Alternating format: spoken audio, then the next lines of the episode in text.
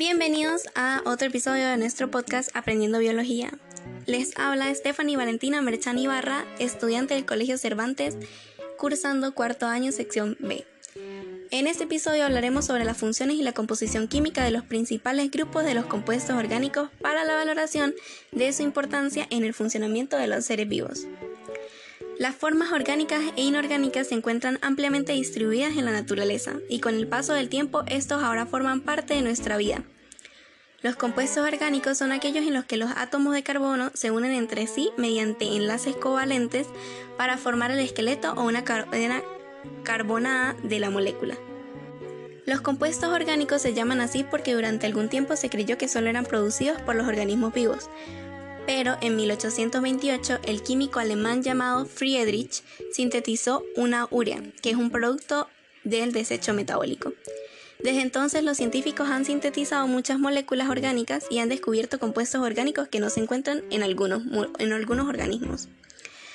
Algunos compuestos de carbono muy simples se consideran inorgánicos si el carbono no presenta enlaces de otro átomo de carbono o de hidrógeno. Los compuestos orgánicos son diversos, se han identificado más de 5 millones, y esto se debe a varias razones. Estos compuestos tienen variedad de formas tridimensionales y además el átomo de carbono forma enlaces diferentes que otro tipo de átomo. Ahora hablaremos sobre los principales grupos de los compuestos orgánicos. De primer lugar tenemos los carbohidratos que también son llamados hidratos de carbono, ya que son azúcares, almidones y fibras que se encuentran en una gran variedad de alimentos como lo son las frutas, los granos, las verduras y los productos lácteos. Se le llaman hidratos de carbono ya que el nivel químico contienen carbono, hidrógeno y oxígeno. Los carbohidratos más simples son los azúcares de tres carbonos, llamados triosas. La ribosa y la desoxirribosa son pentosas comunes, es decir, azúcares de 5 átomos de carbono. Estos son componentes de los ácidos nucleicos, los cuales son el ADN y el ARN. La glucosa, fructosa, galactosa son otros azúcares de 6 átomos de carbono, los cuales se llaman exosas. Nuestro siguiente tema son los lípidos. Los lípidos son un grupo heterogéneo de compuestos que se caracterizan por el hecho de que son solubles en solventes y no polares y relativamente insolubles en agua. Las moléculas lípidas tienen estas propiedades porque se componen principalmente de carbono e hidrógeno y en pocos grupos funcionales que contienen oxígeno. Los lípidos más abundantes en los seres vivos son los triacilgliceroles. Estos compuestos comúnmente conocidos como grasas son una forma económica de almacenar reservas de energía ya que cuando se metabolizan liberan más del doble de energía por gramo de los que los carbohidratos. También, ¿sabías a qué se debe ese pigmento en los vegetales naranjas y amarillos? Pues eso se da a un lípido que son insolubles en agua llamados carotenoides. Y estos tienen una consistencia oleaginosa. Estos pigmentos presentes en las células de todas las plantas participan en la fotosíntesis y consisten en numerosos monómeros de hidrocarburos de 5 carbonos conocidos como unidades de isopreno. Ahora hablaremos sobre las proteínas. Las proteínas son macromoléculas compuestas por aminoácidos, que son los componentes más versátiles de las células. La mayor parte de la información genética se utiliza para especificar la estructura de las proteínas y los biólogos podrían dedicar la mayor parte del siglo XXI a entender estas macromoléculas extraordinariamente polifacéticas que son de importancia central para la química de la vida. Las proteínas están implicadas en prácticamente todos los aspectos del metabolismo, ya que la mayoría de sus enzimas provienen de ella. Las moléculas que aceleran las miles de reacciones químicas que tienen lugar en un organismo son las proteínas. Es posible un número casi infinito de variedades de moléculas proteínicas que difieren entre sí en cantidad, tipos y secuencias de aminoácidos que contienen.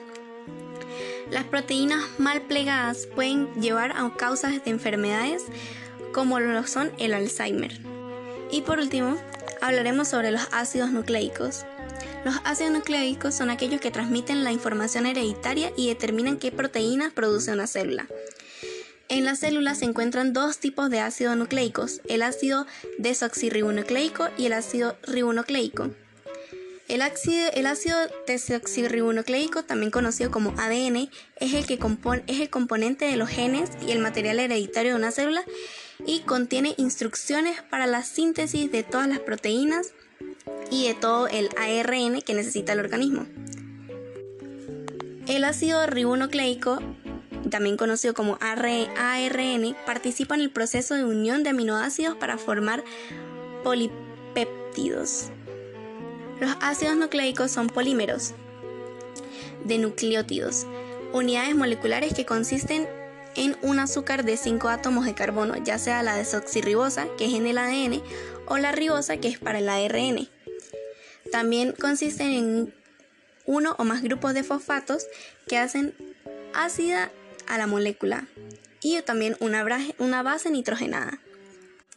El ADN por lo general contiene las purinas de adenina, guanina, las pirimidinas, citosina y la timina, el azúcar desoxirribosa y el fosfato.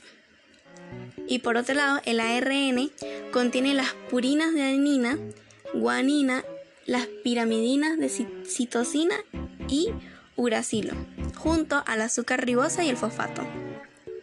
Mientras que el ARN suele estar constituido por una cadena de nucleótidos el ADN se compone por otras dos cadenas que permanecen juntas por enlaces de hidrógeno y enrolladas una alrededor de la otra en una doble hélice. Como conclusión, la química bioinorgánica adquirió gran importancia en los últimos años. Esta ciencia frontanera demuestra que no hay comarcas estancas y ajenas en la naturaleza. Asimismo, la vemos en la que la química influye mucho en los procesos de la vida y es muy importante para el desarrollo de la humanidad. Eso fue todo, espero que hayan disfrutado de este capítulo del podcast Aprendiendo Biología. Espero que vuelvan pronto.